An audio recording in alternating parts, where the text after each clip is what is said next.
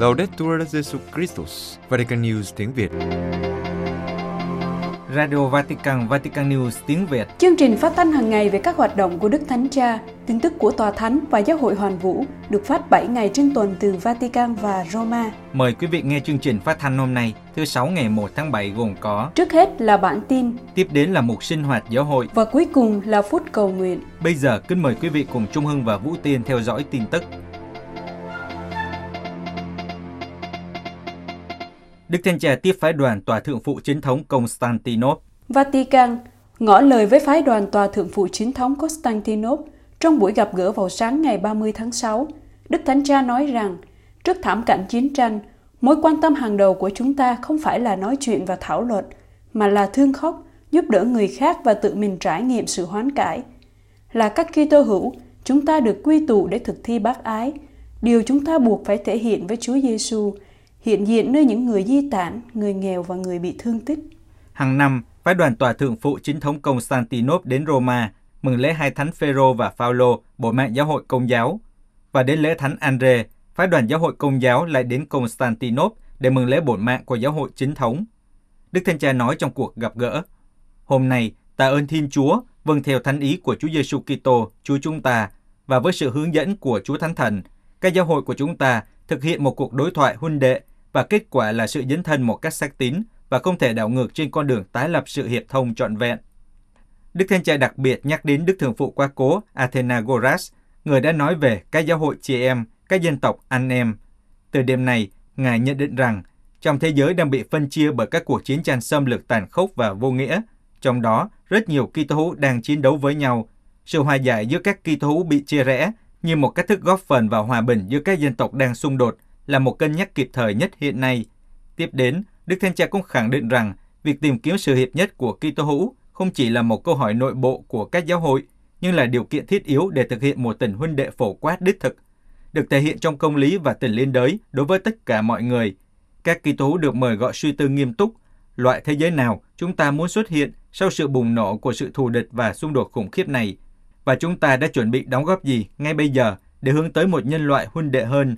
Chúng ta phải tìm câu trả lời nơi Chúa Giêsu đấng kêu gọi chúng ta giàu lòng thương xót mà không bao giờ bạo lực. Đức Thánh Cha kêu gọi đừng biến Chúa Cha thành vị thần của các ý tưởng của chúng ta và của riêng các quốc gia của chúng ta. Ngài kêu gọi, hãy bắt đầu lại từ Chúa Giêsu, đứng bằng sự nhập thể, cái chết và sự phục sinh của người, phá bỏ những bức tường thù hận và chia rẽ giữa mọi người. Hãy nhận ra rằng không còn là lúc để sắp xếp các chương trình nghị sự của giáo hội phù hợp với tiêu chuẩn quyền lực và hiệu quả của thế giới, mà là phù hợp với thông điệp hòa bình mang tính ngôn sứ táo bạo của phúc âm, với sự khiêm tốn và nhiều lời cầu nguyện, nhưng cũng với lòng can đảm và thẳng thắn. Đức Thánh Cha nói với Caritas Tây Ban Nha, thực tế mới đòi hỏi sự quan tâm đến những người nghèo. Vatican, trong thư gửi cho Caritas Tây Ban Nha nhân kỷ niệm 75 năm thành lập, Đức Thánh Cha nhấn mạnh công việc quan trọng của tổ chức bác ái này, đồng thời khẳng định rằng hành trình của tổ chức là hành trình của những người nghèo khổ thấp bé nhất, là hành trình của lòng thương xót và sự căn tân. Trong thư gửi tới ông Manuel Breton Romero, Chủ tịch Caritas Tây Ban Nha, đề cao phương châm của tổ chức nhân lễ kỷ niệm 75 năm tình yêu đối với tha nhân. Đức Thánh Cha nói rằng, đó là một sự phục vụ tiếp tục trong hiện tại và mở ra tương lai với hy vọng, biết cách nhìn thấy khuôn mặt của Chúa Kitô bị đóng đinh trong rất nhiều người đang đau khổ, mang đến cho họ tình bạn, sự giúp đỡ và an ủi. Đức Thánh Cha mời gọi Caritas Tây Ban Nha mừng dịp kỷ niệm này như một cơ hội thuận lợi để tạ ơn Chúa và phân định các con đường cho giai đoạn mới này với sự hướng dẫn của Chúa Thánh Thần. Trong thư, Đức Thánh Cha chỉ ra ba đặc điểm không thể thiếu trong hành trình phân định của Caritas. Bắt đầu bằng việc ghi nhớ rằng hành trình của tổ chức bác ái là hành trình của những người rốt cùng nhất. Ngài nhấn mạnh, người nghèo và những người bị loại trừ là những người được đặc ân đón nhận tin mừng. Họ chiếm một vị trí ưu tiên trong trái tim của Thiên Chúa, đến mức chính người cũng trở nên nghèo khó. Chúng ta không thể đợi họ gõ cửa, nhưng chúng ta phải đi ra để gặp họ, tìm kiếm điều tốt đẹp và sự phát triển đầy đủ của họ, trong khi nhìn nhận phẩm giá và quyền của họ. Đức Thánh Cha cũng lưu ý rằng hành trình của Caritas là một con đường của lòng thương xót theo kiểu của Thiên Chúa. Vì vậy, để đi theo con đường này, cần phải có thái độ liên tục hoán cải và trở nên giống Đức Kitô. Ngài khẳng định, Chỉ khi chúng ta làm cho tình cảm và thái độ của họ trở thành chính mình, thì tổ chức bác ái của chúng ta mới hoạt động tích cực và hiệu quả hơn. Cuối cùng, Đức Thánh Cha khuyến khích Caritas Tây Ban Nha thiết lập một con đường canh tân, bởi vì những thực tế mới của người nghèo đói đòi hỏi chúng ta phải quan tâm đến cả con người và ngôi nhà chung của chúng ta.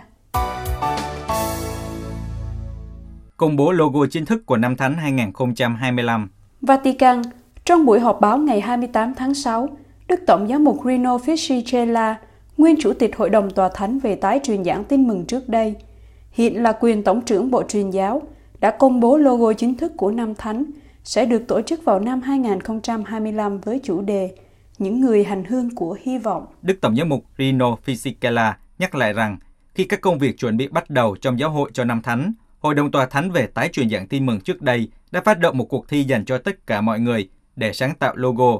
Ngài cho biết có tổng cộng 294 bài dự thi đã được gửi từ 213 thành phố và 48 quốc gia khác nhau, và những người tham gia có độ tuổi từ 6 đến 83. Có nhiều bài vẽ tay của các trẻ em với tràn đầy trí tưởng tượng và đức tin đơn sơ. Vào ngày 11 tháng 6, Đức Tổng giám mục Fisichella đã đệ trình ba bản chung kết lên Đức Thánh Cha để chọn ra một bản vẽ khiến Ngài cảm động nhất. Đức Tổng cho biết, sau khi xem xét các dự án nhiều lần và bày tỏ ý thích của mình, Đức Thánh Cha đã chọn bản thiết kế của Giacomo Travisani. Giải thích về logo, tác giả Giacomo Travisani cho biết, mình đã tưởng tượng như thế nào vì tất cả mọi người cùng nhau tiến bước, có thể tiến bước nhờ ngọn gió hy vọng là thánh giá của Chúa Kitô và chính Chúa Kitô. Logo trình bày bốn nhân vật cách điệu, biểu thị tất cả nhân loại từ bốn phương của trái đất. Mọi người đều ôm nhau, biểu thị tình huynh đệ, huynh đệ đoàn kết của các dân tộc. Người thứ nhất đang bám vào thánh giá, những con sóng bên dưới vỗ mạnh để chỉ ra rằng cuộc hành hương của cuộc sống không phải lúc nào cũng trên mặt nước phẳng lặng.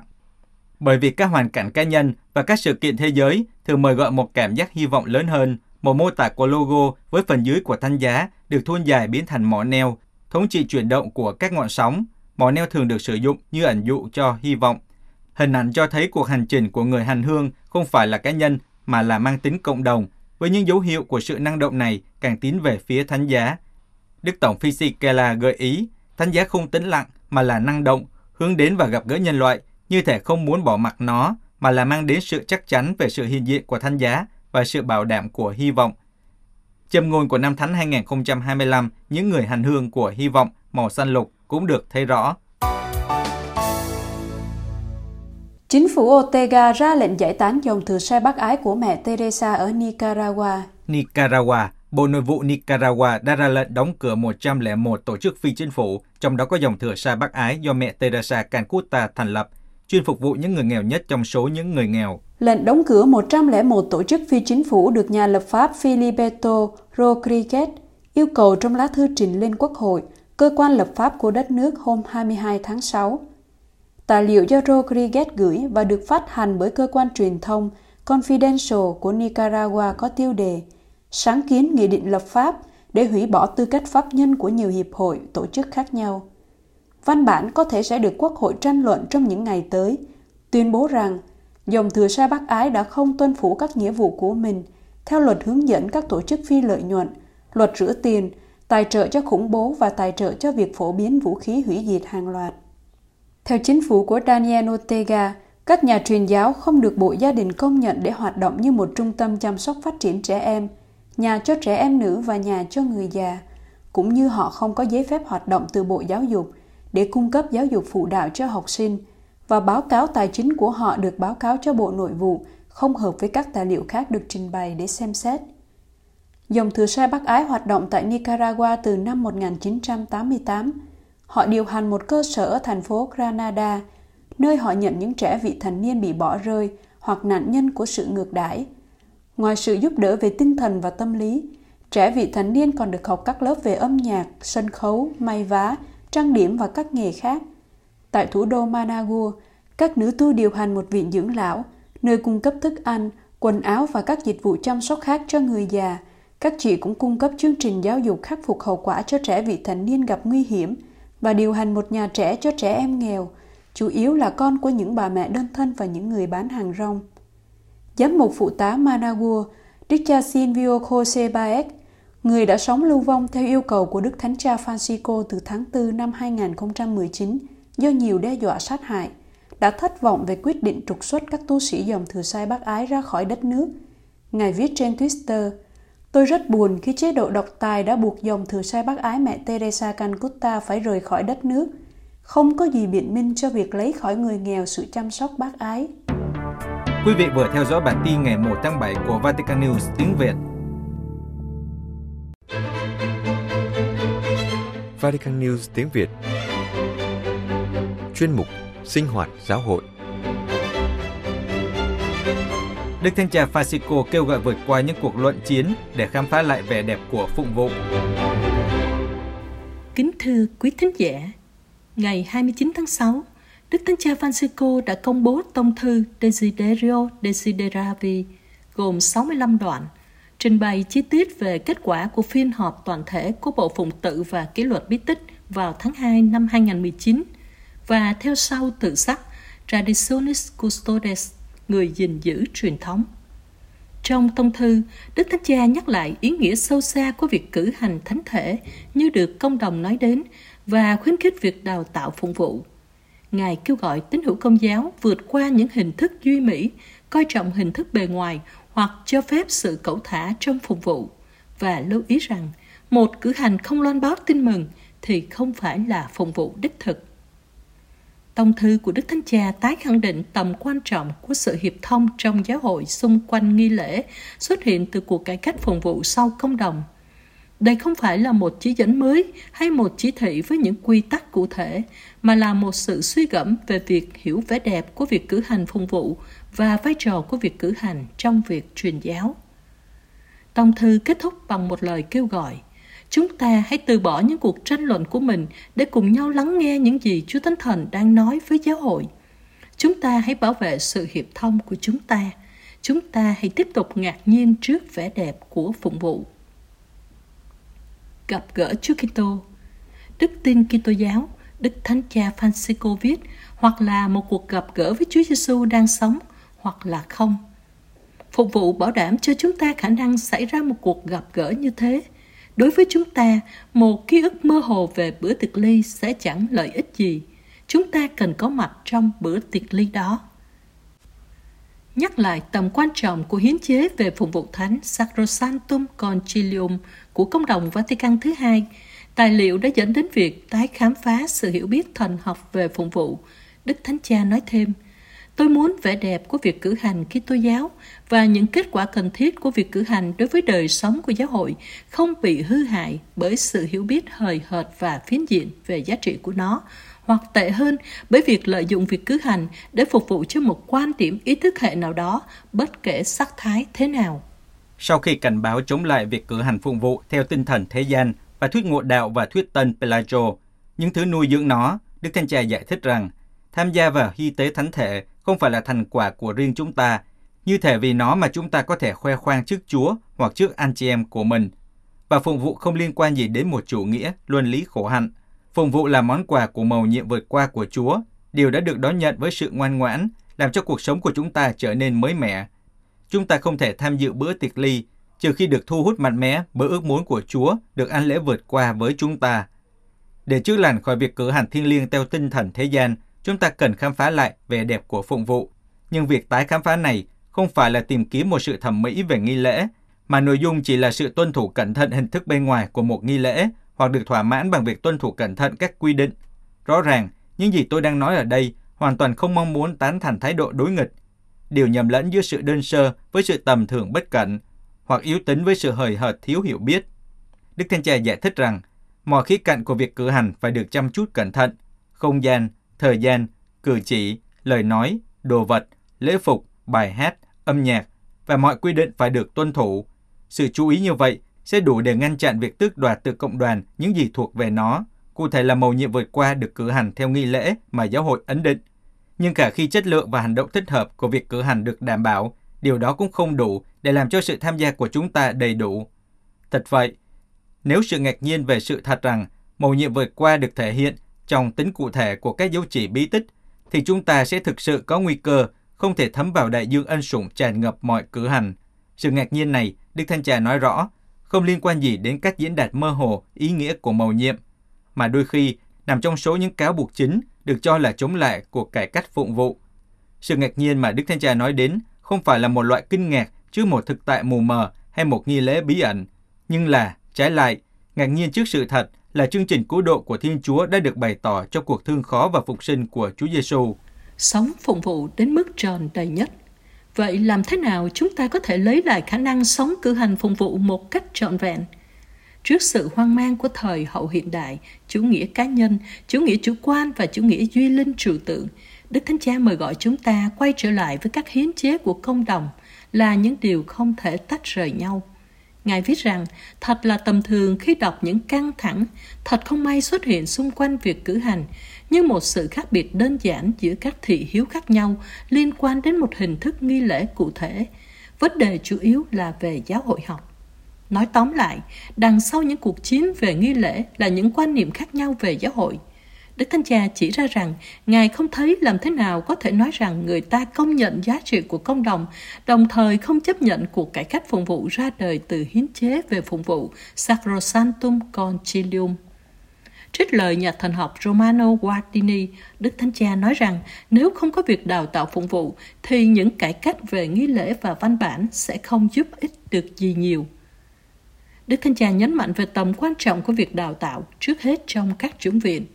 Một chương trình nghiên cứu phục vụ đầy đủ trong việc đào tạo thần học của các chủng viện chắc chắn sẽ có những tác động tích cực trong hoạt động mục vụ.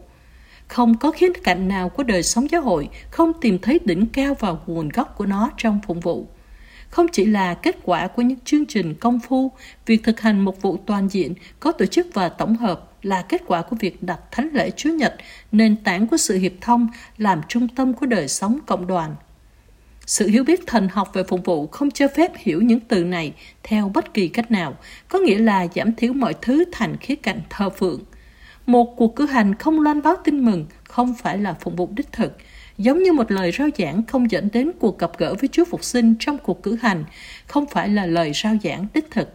Và rồi cả hai điều này nếu không có chứng tá của lòng bác ái thì giống như tiếng chiên ồn ào hay tiếng chủng chọe chói tai. Đức Thánh Cha nhấn mạnh thêm nhu cầu giáo dục về việc hiểu biết các biểu tượng, điều ngày càng khó khăn đối với con người hiện đại. Một cách để làm điều này là quan tâm đến nghệ thuật cử hành, điều không thể chỉ dừng lại ở một việc tuân thủ các quy định cách máy móc. Tệ hơn nữa là nó như là được tưởng tượng ra, đôi khi là bừa bãi, sáng tạo mà không có quy tắc. Bản thân nghi lễ đã là một quy tắc và quy tắc không bao giờ nhắm đến nó nhưng luôn nhằm phục vụ một thực tại cao hơn mà nó phải bảo vệ. Nghệ thuật cử hành không thể học được bằng cách tham dự một khóa học nói trước công chúng hoặc các kỹ thuật giao tiếp thuyết phục. Nó đòi hỏi sự quan tâm chú ý đến việc cử hành bằng cách để cho chính việc cử hành truyền đạt cho chúng ta nghệ thuật của nó. Trong số các hành vi nghi lễ thuộc về toàn thể cộng đoàn, sự thinh lặng chiếm một vị trí quan trọng tuyệt đối, điều chuyển sang sự thống hối vì tội lỗi và ước muốn được hoán cải. Nó đánh thức sự sẵn sàng nghe lời và đánh thức lời cầu nguyện. Nó chuẩn bị chúng ta tôn thờ mình và máu Chúa Kitô. Phụng vụ là về Chúa Kitô, không phải người cử hành. Sau đó, Đức Thánh Cha nhận xét rằng trong các cộng đoàn Kitô giáo, cách họ sống việc cử hành bị điều kiện để tốt hơn hoặc không may là để tệ hơn, theo cách mà vị chủ trang chủ sự trong cộng đoàn và Ngài liệt kê một số mô hình của việc chủ trì không chính đáng. Mặc dù có các đặc điểm tương quan, sự khắc khổ cứng nhắc hoặc sự sáng tạo quá mức, chủ nghĩa thần bí tâm linh hóa hoặc chủ nghĩa chức năng thực tế, sự nhanh nhẹn vội vã hoặc chậm chạp được nhấn mạnh quá mức, một sự bất cẩn cầu thả hoặc một sự chu đáo quá mức, một sự thân thiện quá mức hoặc sự lãnh đạm của linh mục. Tất cả các mô hình có một gốc rễ duy nhất, tính cá nhân thái quá trong các cử hành, điều mà đôi khi tỏ lộ một ham muốn thầm kín là trở thành trung tâm của sự chú ý, và điều này được khuất đại khi việc cử hành được phát trực tuyến. Trong khi đó, chủ tế thánh lễ được tiến sâu vào lò lửa tình yêu của Thiên Chúa. Khi chúng ta hiểu được thực tế này, hoặc thậm chí cảm nhận một điều gì đó về nó, chúng ta chắc chắn sẽ không còn cần một chỉ dẫn về những hành vi thích hợp nữa. Kết thúc tông thư của mình, Đức Thanh Cha yêu cầu tất cả các giám mục, linh mục và phó tế, những người đào tạo trong các chủng viện, những người hướng dẫn cho các khoa thần học và trường thần học và tất cả các giáo lý viên giúp dân thánh Thiên Chúa rút ra từ nguồn mặt đầu tiên của linh đạo Kitô giáo. Ta khẳng định những gì được thiết lập trong tự sắc Traditionis Custodes để giáo hội có thể dâng lên bằng nhiều ngôn ngữ khác nhau, một hoặc cùng một lời cầu nguyện có khả năng bày tỏ sự hiệp nhất của mình và lời cầu nguyện duy nhất là nghi lễ Roma, kết quả của cuộc cải cách công đồng và được thiết lập bởi các vị giáo hoàng Phaolô 6 và Gioan Phaolô 2.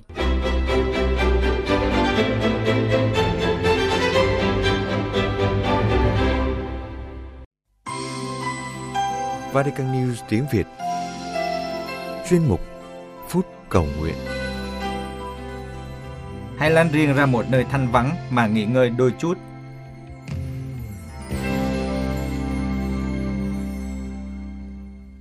Chúng ta đang sống trong những tháng hè, thời gian nghỉ học của học sinh, sinh viên, thời gian để các gia đình, các nhóm, các hội đoàn tổ chức các buổi dã ngoại, du lịch đi biển, lên núi. Người giàu thì có thời gian nghỉ dài, người kinh tế eo hẹp thì hai ba ngày hoặc chỉ một ngày. Sau những tháng ngày buôn ba với công việc, với bài vở ở trường lớp, với các hoạt động xã hội, ai cũng cần được nghỉ ngơi. Chính Chúa Giêsu cũng hiểu rõ điều này.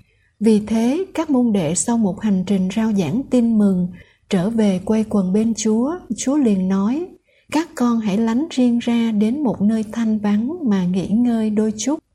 Chúa khuyên các môn đệ nghỉ ngơi, Chúa biết các môn đệ giờ đây cần gì. Các ông cần một chút nghỉ ngơi cho thân xác, một chút riêng tư, trầm lắng cho tâm hồn, để nhìn lại phía sau, để nhìn về phía trước, để tách mình ra khỏi công việc bề bộn nơi đám đông, để sống tình thầy trò ấm áp. Thực tế, sức lực thể lý của các môn đệ phần nào đã bị hao mòn vì đám đông, vì cảnh ồn ào náo động. Để duy trì mức độ thăng bằng trong cuộc sống, Đức Giêsu dạy các tôn đồ về sự cần thiết của nghỉ ngơi. Về điều này, Kinh Thánh Cựu Ước cũng đã ghi lại. Thiên Chúa tạo dựng vũ trụ trong sáu ngày và Thiên Chúa chúc lành cho ngày thứ bảy và thánh hóa ngày đó. Vì ngày đó người đã nghỉ ngơi, ngưng làm mọi công việc sáng tạo. Thực vậy, vì con người không phải là cỗ máy vô tri, nên con người cần có thời gian để làm việc thì cũng cần có thời gian để ăn uống, nghỉ ngơi, giải trí để lấy lại sức khỏe làm việc. Đối với Kitô hữu, nghỉ ngơi không chỉ là không làm gì, là ăn uống thoải mái, thư giãn thân thể hay giải trí, rồi ngủ nghỉ cho thoải mái vài ba ngày. Nhưng Kitô hữu cần phải có cách nghỉ ngơi theo tin mừng. Đó là nghỉ ngơi trong Chúa, biết bỏ lại những bận rộn của cuộc sống hàng ngày biết gác lại những lo toan chạy vậy, biết tìm được sự tĩnh lặng cho tâm hồn. Lạy Chúa Giêsu, Chúa từng mời gọi chúng con, hỡi những ai lao nhọc và gồng gánh nặng nề, hãy đến cùng ta, ta sẽ cho nghỉ ngơi bồi dưỡng. Chúng con đang sống trong một thế giới với biết bao ồn ào náo động của những công việc. Giữa vòng xoáy của cuộc đời, có khi khiến chúng con chẳng còn dành chút thời gian để nghỉ ngơi và sống an bình thư thái. Dường như từ sáng đến khuya chúng con luôn bị những công việc hay những bận tâm chiếm hết những giờ phút nghỉ ngơi cần thiết. Đã mệt mỏi đời sống của chúng con càng trở nên căng thẳng và bất an hơn. Chính vì thế mà việc dành thời gian nghỉ ngơi không phải là lãng phí nhưng là điều rất cần thiết cho mình. Khi thể lý và tinh thần chúng con được thư thái, chúng con mới có thể cảm nghiệm được hương vị ngọt ngào của cuộc sống. Vì thế, chúng con cầu xin chúa trước hết cho các học sinh sinh viên, đặc biệt là các em thiếu nhi, có được mùa hè đúng nghĩa. Xin cho mùa hè của các em không bị biến thành học kỳ thứ ba, để rồi tuổi thơ của các em bị đánh cắp xin cho các cha mẹ, các thầy cô, những người có trách nhiệm với các em, biết quan tâm đến mùa hè của các em như những thời gian khác trong năm và nhìn nhận rằng những ngày tháng nghỉ hè là một phần quan trọng không thể thiếu cho quá trình phát triển về mọi mặt của các em. Xin cho chúng con, ngoài việc dành thời gian cho những chuyến du lịch nghỉ ngơi thân xác, cũng biết sắp xếp cho những ngày để tâm hồn được tỉnh lại, tinh thần được an bình trong chúa. Đặc biệt xin cho chúng con dám quyết tâm can đảm, tham gia các khóa tĩnh tâm, linh thao. Bởi vì đây sẽ là thời gian để những lo toan của cuộc đời chúng con được dừng lại, và chúng con có thời gian để nhìn lại mọi khía cạnh của cuộc sống, xác định lại hướng đi cuộc đời, mục đích cuộc sống đưa ra những định hướng cho tương lai và đặc biệt qua thời gian tịnh dưỡng này xin cho chúng con cảm nhận được như tâm tình của tác giả Thánh Vịnh 23. Chúa là mục tử chăn dắt tôi, tôi chẳng thiếu thốn gì. Trong đồng cỏ xanh tươi, người cho tôi nằm nghỉ, người đưa tôi tới dòng nước trong lành và bổ sức cho tôi. Người dẫn tôi trên đường ngay nẻo chính vì danh dự của người. Và như vậy, lạy Chúa, để trong những tháng ngày tiếp theo của cuộc đời dầu con có phải qua lũng âm u con không sợ gì nguy khốn vì có chúa ở cùng. Côn trượng ngài bảo vệ con vững dạ an tâm. Và xin cho chúng con luôn xác tín rằng lòng nhân hậu và tình thương chúa ấp ủ tôi suốt cả cuộc đời và con được ở đền người những ngày tháng, những năm dài triền miên. Amen.